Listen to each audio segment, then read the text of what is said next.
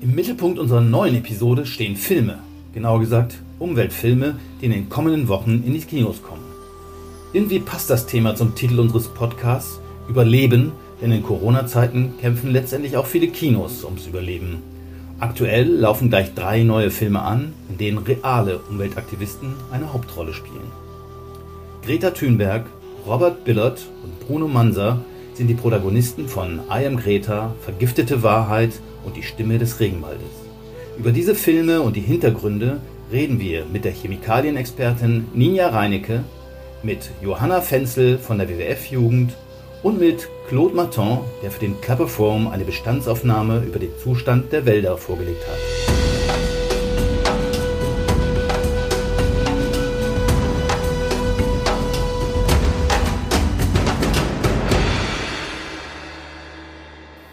Mein Name ist Jörn Ehlers und starten möchte ich mit Vergiftete Wahrheit. Ein Justizdrama über einen Chemieskandal in den USA. Ninja Reinecke von der NGO Chemtrust hat den Film schon gesehen. Hallo Ninja. Hallo. Worum geht's in dem Streifen? Ja, Vergiftete Wahrheit. Der Name ist Programm.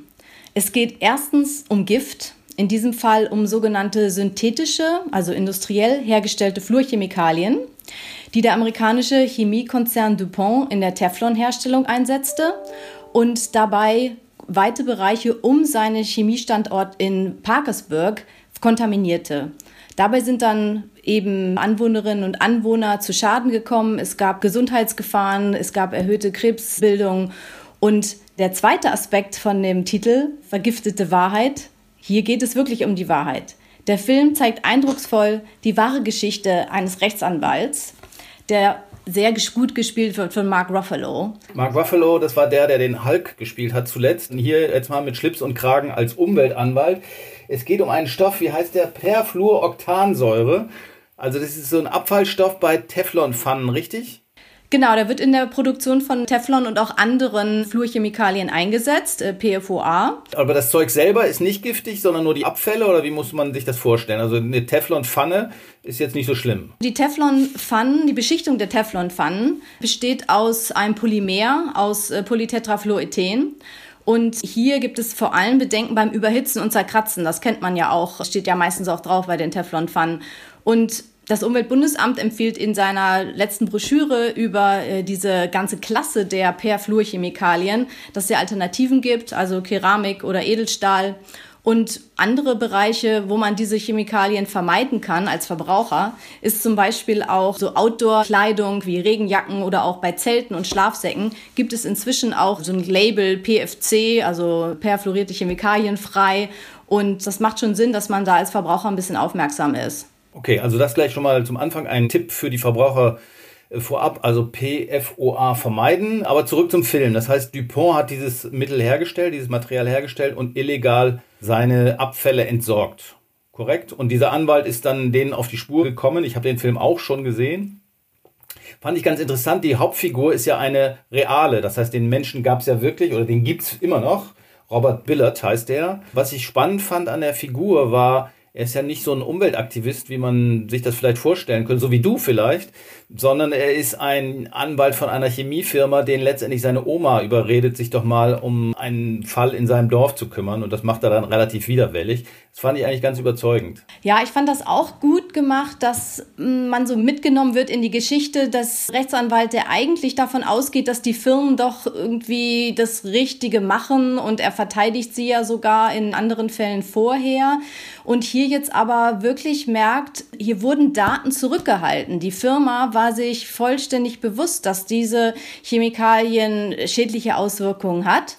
Und trotzdem wurde das unter den Teppich gekehrt, nicht an die entsprechende Behörde weitergemeldet und die Schädigungen eben willentlich in Kauf genommen. Und ich denke, das ist das, was einen natürlich dann auch so bedrückt bei diesem Skandal. Es ging ja in dem realen Fall dann am Ende, es dauerte über Jahre, Entschädigungen von mehreren hundert Millionen Dollar wurden gezahlt. Erinnert so ein bisschen an den Dieselskandal von VW. Der Film selbst ist ja eine Hollywood-Produktion, sehr amerikanisch, fand ich jedenfalls. Könnte man sich sowas in Europa auch vorstellen? Ich fand es eigentlich gut, dass er relativ ruhig war und nicht so sensationsheischend, wie man das vielleicht auch kennt von amerikanischen Filmen. Also ich habe auch das Buch gelesen von dem äh, Robert Bilott Exposure, wo er seinen äh, Kampf, seine jahrelangen Recherche nochmal darstellt und fand den Film sehr gut umgesetzt, diese Überlegung, diese Atmosphäre und die Story an sich die war natürlich jetzt sehr einzigartig mit diesem Skandal, mit diesem Rechtsanwalt, der ja auch ausgezeichnet wurde für seine Arbeit in diesem Fall. Und die Geschichte von diesen Perfluorchemikalien ist aber wirklich eine globale. Also der Stoff, um den es geht, dieses PFOA, ist inzwischen ja auch global verboten und in, in, Europa auch verboten und hat sich inzwischen wirklich bis in die letzten Winkel der Welt verteilt. Und wir können Perfluorchemikalien nicht nur in Eisbären nachweisen, sondern eben auch in allen einzelnen von uns. Dadurch ist diese Story mehr als einfach nur ein Film über einen Umweltskandal in einer Firma in den USA, sondern ist wirklich sehr relevant. Gleichzeitig ist es ja auch dann wieder kein Einzelfall, ist ja auch ein bisschen Remake von Erin Brockovich. Damals ging es, glaube ich, um Chrom. Der ist 2000 erschienen, also gerade in der Zeit, wo Billot aktiv war oder sagen wir mal mit dem Fall beschäftigt war, hat ihm vielleicht auch ein bisschen Mut gegeben. Aber es gibt ja weltweit auch ähnliche Fälle. Ich denke, in Kenia ist momentan da eine äh, Aktivistin, die sich gegen die Bleiverseuchung stark macht. Also durchaus kein Einzelfall und er gibt so ein bisschen Mut, dass man doch was erreichen kann. Wobei das natürlich für die Opfer von solchen Fällen oft zu spät ist. Ja, ganz genau. Also beide Filme, Erin Brockovich und auch Vergiftete Wahrheit, zeigen Skandale von bewusst in Kauf genommenen Schäden von Umwelt und Gesundheit. Und ja, für mich wird daran besonders deutlich, wie wichtig die Rolle von Umweltbehörden und Umweltgesetzen ist. Und in beiden Fällen haben mutige und beharrliche Menschen eigentlich da eher ausgeglichen, was die Gesellschaft nicht geleistet hat. Und auch wenn wir in Europa ein vorsorgenderes Chemikalienrecht haben, gibt es trotzdem von unserer Seite von Chemtrust immer wieder auch Grund für Kritik zu sagen, wir müssen das irgendwie schneller regulieren. Im Moment wird gerade ein Verbot dieser gesamten Stoffklasse besprochen auf EU-Ebene. Und bis das dann mal so in Kraft getreten ist, das wird jetzt noch weitere fünf Jahre dauern, mindestens. Und hier denke ich, wäre es wichtig, solche Filme öfter zu zeigen und klarzumachen, wie wichtig die Ausmaße sind von gefährlichen Chemikalien Chemikalien auf Umwelt und Gesundheit und wie wichtig es ist, dass Behörden da wirklich die Methoden an die Hand bekommen, um diese Praktiken zu unterbinden. Was meinst du generell, was den Film angeht? Es ist ja nur ein Spielfilm. Ist der sehr nah an der Realität dran, was du so weißt, oder hat man das Ganze dann auch mal ein bisschen dramatisiert? Also ich denke zum Beispiel an diese Szenen, Dupont, die Chemiefirma, schickt ihm sämtliche Unterlagen, die er angefordert hat und das ist dann so ein Möbelwagen voll und sein ganzes Büro ist vollgestopft mit Akten. Ich habe das Buch Exposure von Rob Bilott gelesen und da wird es so geschildert, wie in dem Film dargestellt. Also das war schon so, dass die Datenberge, die Dupont denen geschickt hatte, wirklich diese Ausmaße einer ganzen Bibliothek hatten und auch wirklich monatelange oder jahrelange Suche nach den relevanten Dokumenten in diesem Datenwust. Das war genau, wie es in dem Buch beschrieben ist. Also das war nicht übertrieben dargestellt. Das zeigt natürlich auch so ein bisschen so die Waffenungleichheit, wenn man sich mit Konzernen anlegt. Allein sich die Unterlagen dann anzusehen, braucht ja mehrere Menschen, äh, die dann jahrelang arbeiten für umsonst oder für wenig Geld. Und das zeigt natürlich auch, warum es wichtig ist, dass es NGOs wie Camp Trust gibt. Vielen Dank für deine Einschätzung. Der Film läuft am 8. Oktober an in den deutschen Kinos. Eigentlich sollte er schon im April kommen, wurde dann aber verschoben wegen Corona. Lohnt sich auf alle Fälle. Ich denke, irgendwann wird er auch im Fernsehen kommen. Wer es jetzt nicht schafft, ist auf jeden Fall ein spannender Film und sei an dieser Stelle wärmstens empfohlen. Genau. Vielen Dank. Vielen Dank. Der Anwalt Robert Billot erhielt 2017 für sein Engagement den Alternativen Nobelpreis. Herzlichen Glückwunsch nachträglich. Zwei Jahre später ging diese Auszeichnung an Greta Thunberg. Der jugendlichen Aktivistin ist auch der zweite Film gewidmet, den wir heute vorstellen wollen. Es ist aber kein Spielfilm, sondern I Am Greta ist ein Porträt über eine ungewöhnliche junge Frau. Johanna Fenzel von der WWF-Jugend hat sich den Film für uns angeschaut. Johanna, wie war's? Ich fand den Film toll. Er hat eigentlich meinen Eindruck von Greta auch nochmal total bestärkt. Ich fand sie davor schon eine coole Person und jetzt äh, finde ich sie einfach noch beeindruckender und noch inspirierender. Also der Film, das muss man dazu sagen, ist anders als Vergiftete Wahrheit ein Dokumentarfilm. Die Filmcrew oder der Regisseur begleitet Greta über anderthalb Jahre von 2018 bis 2019. Man kommt relativ nah an Person ran, aber er ist irgendwie bisschen anders. Er erinnert so ein bisschen an Before the Flood oder immer noch eine unbequeme Wahrheit von Leonardo DiCaprio und Al Gore. Also diese Filme haben so ihren alten, mittelalten Mann im Zentrum, hier eine junge Frau. Viel weniger eitel fand ich jedenfalls. Oder wie hast du die Filme oder den Film gesehen? Ja, total. Kann ich nachvollziehen, auch so im Vergleich zu Before the Flood, wo ja Leonardo DiCaprio seine populäre Stellung dazu nutzen, nochmal Aufmerksamkeit für die Themen zu generieren. Bei Greta geht's ja überhaupt nicht um sie selbst. Sie steht einfach nur total hinter dem Thema und man bekommt hier einen richtig persönlichen Eindruck von ihr, also warum sie sich so sehr dafür einsetzt, aber auch privat, was, was macht ihr Freude und wie geht sie auch damit um, plötzlich so zu diesem Idol der Klimaschutzbewegung geworden zu sein. Wie nimmst du sie wahr? Du bist selbst 19, also vor zwei Jahren warst du 17 und sie ist jetzt vielleicht jetzt 17, sieht aus wie 14. Wie ist deine Wahrnehmung auf Greta und die Wahrnehmung vielleicht auch deiner Generation? Ich finde sie total beeindruckend. Ich bin selbst ja bei der WWF-Jugend und auch schon länger so an dem Thema Klimaschutz, Umweltschutz interessiert. Aber sie vertritt ihre Haltung mit so einer Standhaftigkeit und mit so einer Klarheit und auch Ernsthaftigkeit, die ich beeindruckend finde. Also wie sie da vor dem Parlament saß, am Anfang noch ganz alleine und dann Wochen später hat sie plötzlich im Massen hinter sich. Und das nur, weil sie eigentlich eben nicht aufgegeben hat, sondern weiter dahingegangen ist. Sie ist schon auf jeden Fall für viele meiner Generation, denke ich, ein Vorbild.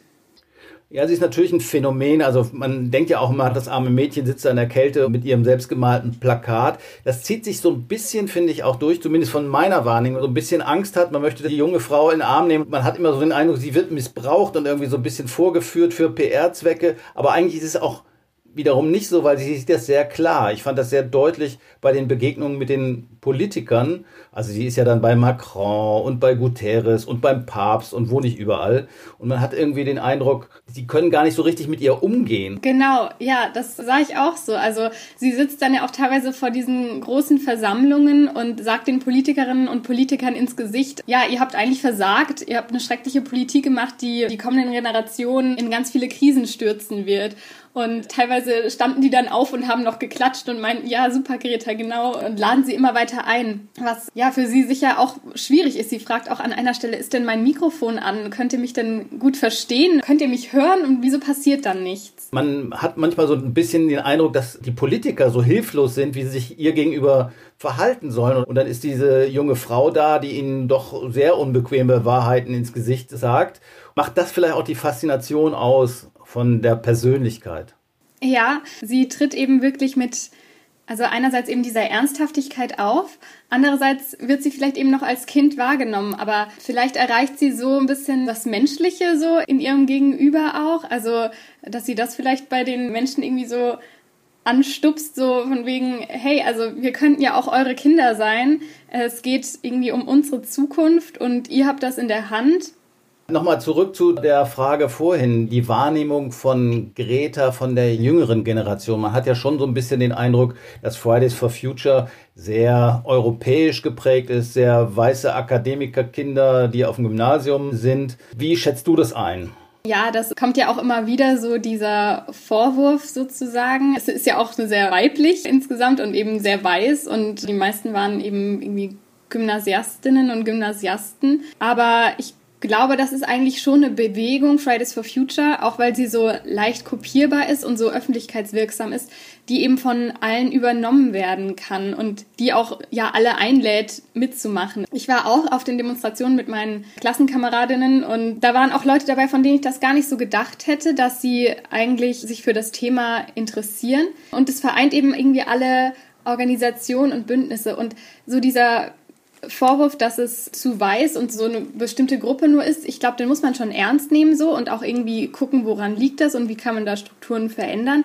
Aber es geht uns ja um Klimagerechtigkeit zu sagen und wir wollen irgendwie auch gutes Leben für alle und das hat ja schon an sich einen sehr inklusiven, integrativen Ansatz, würde ich sagen. Also würdest du schon sagen, dass Greta die TikTok-Generation, die eigentlich sonst nur Billie Eilish super findet, durchaus auch erreicht? Ich würde sagen, Billie Eilish und Greta Thunberg schließen sich nicht aus. Okay. Ja, wie äh, würdest du es einschätzen? Fridays for Future, ist die Bewegung ohne Greta Thunberg überhaupt denkbar? Sie war natürlich diejenige, die so den Stein ins Rollen gebracht hat. Ohne sie gäbe es das jetzt wahrscheinlich nicht, aber trotzdem haben sich inzwischen so viele Ortsgruppen gebildet und auch auf nationaler Ebene haben sich Gruppen gebildet. Man sieht schon so, wie sich jetzt diese Bewegung auch irgendwo institutionalisiert. Ich habe das selbst miterlebt, auch die Fridays for Future Bewegung hat jetzt ihren eigenen Podcast und ihre eigene Website und so weiter und ist irgendwie da jetzt auch super gut organisiert. Das heißt, inzwischen braucht es nicht mehr Greta, die, die jeden Freitag irgendwie die Leute dazu aufruft, auf die Straße zu gehen, sondern es hat sich ein ziemlich großes Netzwerk gebildet. Ja, das finde ich auch spannend. Also ehrlich gesagt haben ja auch die Leute, die da jetzt organisieren, die jungen Leute, wahrscheinlich ziemlich viel gelernt. Also eine riesen Demo zu organisieren ist ja nicht ohne. Beim WWF arbeiten da in der Kampagnenabteilung 15 Leute, die solche Aufgaben machen. Und äh, das mit 15, 16, 17 zu organisieren, ist natürlich auch eine große Leistung, muss man auch sagen, für Fridays for Future. Und Greta war sicherlich die Katalysatorin vielleicht, die da doch eine ganze Menge in Gang gesetzt hat. Der Film I Am Greta zeigt den Weg von Schweden bis nach New York nach, zeichnet anderthalb Jahre nach Kommt am 16. Oktober in die Kinos in Deutschland. Lohnt sich auf alle Fälle. Wer es verpasst, den Film zu sehen, hat im November nochmal eine Chance. Dann zeigt die ARD eine Klimawoche und in dem Zusammenhang läuft dann auch noch einmal der Film I Am Greta. Johanna, vielen Dank, dass du für uns den Film schon mal angeschaut hast. Und äh, ja, wir sehen uns dann bei Gelegenheit im Kino. Danke, ja, ich habe es sehr genossen. Wir reden heute mit Claude Martin über den dritten Film. Das heißt Die Stimme des Regenwaldes. Und im Mittelpunkt steht ein Schweizer Umweltaktivist, Bruno Manser. Der ging Mitte der 80er Jahre nach Malaysia und lebte dort mehrere Jahre mit einem indigenen Nomadenvolk, den Penan, und half den Penan beim Kampf gegen die Abholzung der Wälder. Es ist eine Heldengeschichte ein Stück weit. Im Jahr 2000 kehrte Mansa zurück nach Malaysia, und ist dann verschollen im Regenwald. Einer, der ihn persönlich kannte, ist mein ehemaliger Kollege Claude Martin, lange Jahre Geschäftsführer von WWF International und seines Zeichens Schweizer. Hallo Claude. Vielleicht kannst Hallo, du ein bisschen ja. erzählen aus deiner Erinnerung, was war Bruno Manser für ein Typ? Bruno Manser wusste von mir, bevor ich von ihm wusste, muss ich sagen, weil ich war damals Geschäftsleiter des WWF Schweiz als er noch Alpirt war. Er hat ja eine Matur gemacht in Basel und zehn Jahre hat er als Alpirt auf einer Schweizer Alp im Kanton Graubünden gearbeitet. Er war immer sehr der Natur verbunden und Natur interessiert, bis er dann 1984 nach Sarawak verreiste und zwar ursprünglich auf einer Reise zum Gunung Mulu Nationalpark, wo der WWF auch beteiligt war. Das war damals ein Projekt im Gliedstaat Sarawak von Malaysia. Und dort hat er sich entschieden, dann diese Penans aufzusuchen und ist einfach losgelaufen, praktisch ohne zu wissen, wo sie sich aufhalten. Das ist ein nomadisches Volk und hat sie dann letztlich gefunden und hat sechs Jahre mit diesen Penans gelebt, eigentlich wie ein Eingeborener, also ganz genau so. Er war ja ein Aussteiger, kann man eigentlich sagen, oder wie muss oder Absolut. war er Forscher da oder was war er eigentlich? Nein, er war dem Gedankengut von Gandhi sehr verbunden und war wirklich ein Aussteiger in dem Sinne aber er hat eine ganz, ganz starke Motivation gehabt eben für die Natur, nicht zuletzt über die tropischen Regenwälder, übrigens auch vom WWF damals noch beeinflusst. Ich habe ja äh, die ersten Panda-Magazine über tropische Wälder und Völker in tropischen Regenwäldern geschrieben. Das war ihm alles bekannt, bevor er dann auf dieser Expedition nach Malaysia verreist ist und dann sechs Jahre geblieben ist. Und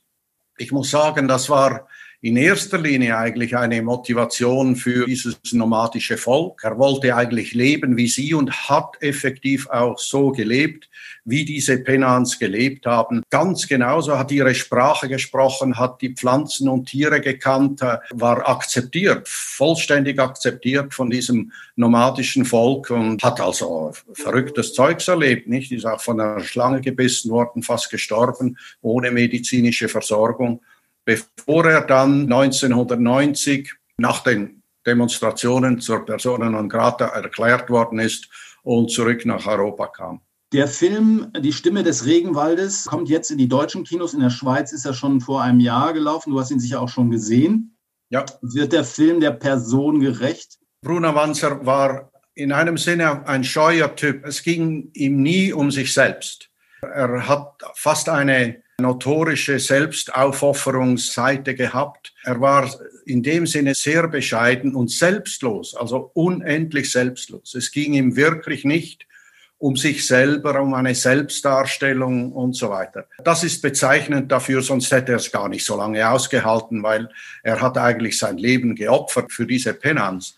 Und das kommt im Film schon durch. Natürlich ist ein Film, der idealisiert zu einem gewissen Grad eine Person auch immer. Das muss er auch. Es gibt auch Szenen, wo ich gefunden habe, ja, das sei etwas gekünstelt. Aber das Positive an dem Film ist, der Film wurde tatsächlich in diesen Wäldern gedreht. Zwar nicht im Gebiet der Penans, sondern über der Grenze in Kalimantan, weil sie gar keine Bewilligung bekommen hätten, weil Bruno Manzer ist immer noch ein Feindbild. Aber die Landschaftsausnahmen sind wunderbar und es sind eben auch diese selben Penans, die mit ihm gelebt haben, die in diesem Film mitarbeiten. Von daher bringt er sehr viel Authentizität mit sich. Also muss man dazu sagen, für die, die es nicht wissen, Kalimantan ist Indonesien während Bruno Mansa auf der anderen ja. Seite der Grenze in Malaysia war. In Was man auch erzählen muss, ist, äh, dass es sich um einen Spielfilm handelt. Ich glaube, das muss man immer auch im Kopf haben. Es gab genau. Kritik, zum Beispiel, es gibt eine Liebesgeschichte im Film, die es wahrscheinlich in der Wirklichkeit gar nicht gegeben hat. Mansa wird so als die zentrale Figur des Widerstandes dargestellt, wobei die Penan auch heute noch gegen die Holzkonzerne demonstrieren. Ein eben doch dramaturgischer Kniff, wenn man so will. Also man muss wahrscheinlich nicht alles eins zu eins nehmen. Was die Dreharbeiten, die du angesprochen hast, angeht, von den Wäldern, in denen Mansa war, ist ja auch nicht mehr allzu viel übrig geblieben. Das war also Mitte ja, der 80er richtig. Jahre. Im Film heißt es, glaube ich, 90 Prozent der malaysischen Regenwälder sind abgeholzt, verloren gegangen. In Sarawak, ja. Ja. Das heißt, es ist natürlich auch eine dramatische Geschichte eines Öko-Helden, der letztendlich gescheitert ist. Er war ein Idealist, nicht? Er hat eigentlich Methoden angewandt, auch mit diesen Demonstrationen, wie wir sie aus Europa kennen. Immer von der Grundvoraussetzung ausgehend, dass man mit einer ethischen Forderung, mit einer Verantwortung gegen anderen Bürgern, dass der Chief Minister sich entsprechend beeindrucken ließe. Und das war natürlich nicht der Fall. Äh, er konnte nicht mit seinen Demonstrationen die, die Politik, die damals geherrscht hat, und nur auf die wirtschaftlichen Vorteile der Holznutzung ausgerichtet war, konnte er nicht ändern. Nicht von daher war er eigentlich auch ein Fantast. Was aber letztlich dann herausgekommen ist, wie er verschwunden war im Jahr 2000 mit der Organisation, die auf seinem Erbe aufgebaut hat, der Bruno Manser Fonds, die haben weitergearbeitet und tatsächlich mit der politischen Veränderung, die dann, glaube ich, 2014 eingetreten ist, sind äh, viele dieser indigenen Gebiete sind unter Schutz gestellt worden. Das sind die letztlichen zehn Prozent der Wälder in Sarawak, aber immerhin eine Fläche von etwa zweieinhalbtausend Quadratkilometer, wo verschiedene Stämme inklusive des, diese Penans heute ein gewisses Recht haben in der jetzigen politischen Situation. Und da kann man sagen, das ist schon eigentlich auf die globale Aufmerksamkeit auf diesen Bruno Monster zurückzuführen. Wie wird er die Person Manser in der Schweiz wahrgenommen? Kennt ihn jeder oder ist das doch eher eine Geschichte aus den 90ern? ja, ich weiß, ich kann da nicht für die jüngeren Generationen sprechen natürlich, aber er war sehr bekannt, nicht? Er hat ja auch einen Hungerstreik gemacht, dann in den 90er Jahren, wo sogar die Bundesrätin Ruth Dreifuß mit ihm auf dem Bundesplatz gesessen hat und einen Pullover gestrickt hat und so weiter. Also das hat sehr viel Öffentlichkeit gemacht. Mindestens in Umweltkreisen ist er sehr bekannt, aber auch in anderen Kreisen, weil er hat hier versucht, in der Schweiz zu mobilisieren, auch für einen Tropenholzboykott damals. Mhm. Das hat schon äh, Politik gemacht. Ich glaube, in der Schweiz ist er verhältnismäßig weit herum bekannt. Boykott ist ein gutes Stichwort. Du selbst hast äh, vor vier, fünf Jahren ein Buch geschrieben für den äh, Club of Rome, Endspiel, wie wir das Schicksal der Regenwälder noch wenden können, insbesondere in Bezug auf Malaysia. Malaysia ist natürlich eines dieser südostasiatischen Länder, die sehr viel Wäldern eingebüßt haben. Indonesien ist das andere Land. Und das ist teilweise ursprünglich damals in den 80er, 90er Jahren schon auf die Tropenholznutzung zurückzuführen, wo sie viel intensiver durchgeführt wird als in Afrika oder in Lateinamerika. Aber heute ist eigentlich der Hauptgrund für das Verschwinden sind die Palmölplantagen. Das hat nichts mehr viel mit Holznutzung zu tun. Es wird immer noch Holz genutzt, aber praktisch sind diese Länder nicht mehr Exportländer von Tropenhölzern. Und das trifft auch auf Sarawak und auf Sabah zu, den anderen Gliedstaat auf Borneo. Okay, was sind die Auswege, die es noch gibt? Sind die letzten 10 Prozent der Regenwälder dort noch zu retten aus deiner Sicht? Viele dieser 10 Prozent, die sind unter legalem Schutz. Der Schutz müsste aufgehoben werden. Das glaube ich, das wird nicht stattfinden. Ich glaube, das gäbe einen internationalen Aufstand gegen Malaysia und wahrscheinlich auch Boykottmaßnahmen. Ich glaube, da hat man schon eine Chance, etwas noch zu retten. Man muss auch sagen, dass in benachbarten Indonesien, in Kalimantan, im Herzen Borneos immer noch größere Waldgebiete vorhanden sind, die es in erster Linie zu schützen gilt. Deshalb hat sich ja der WWF auch eingesetzt, für dieses Heart of Borneo, das Herzen Borneos zu erhalten. Gut, ich bedanke mich bei dir, Claude. Schön, dass wir uns mal wieder getroffen haben und viel Spaß im Kino. Herzlichen Dank, Jörn. Alles Gute dann. Das war unser Podcast über aktuelle Filmproduktionen mit Umweltschwerpunkt. Vergiftete Wahrheit läuft bereits in den Kinos. I Am Greta startet am 16. Oktober und ist zudem für eine ARD-Themenwoche im November angekündigt. Ihr könnt es also auch im Fernsehen sehen.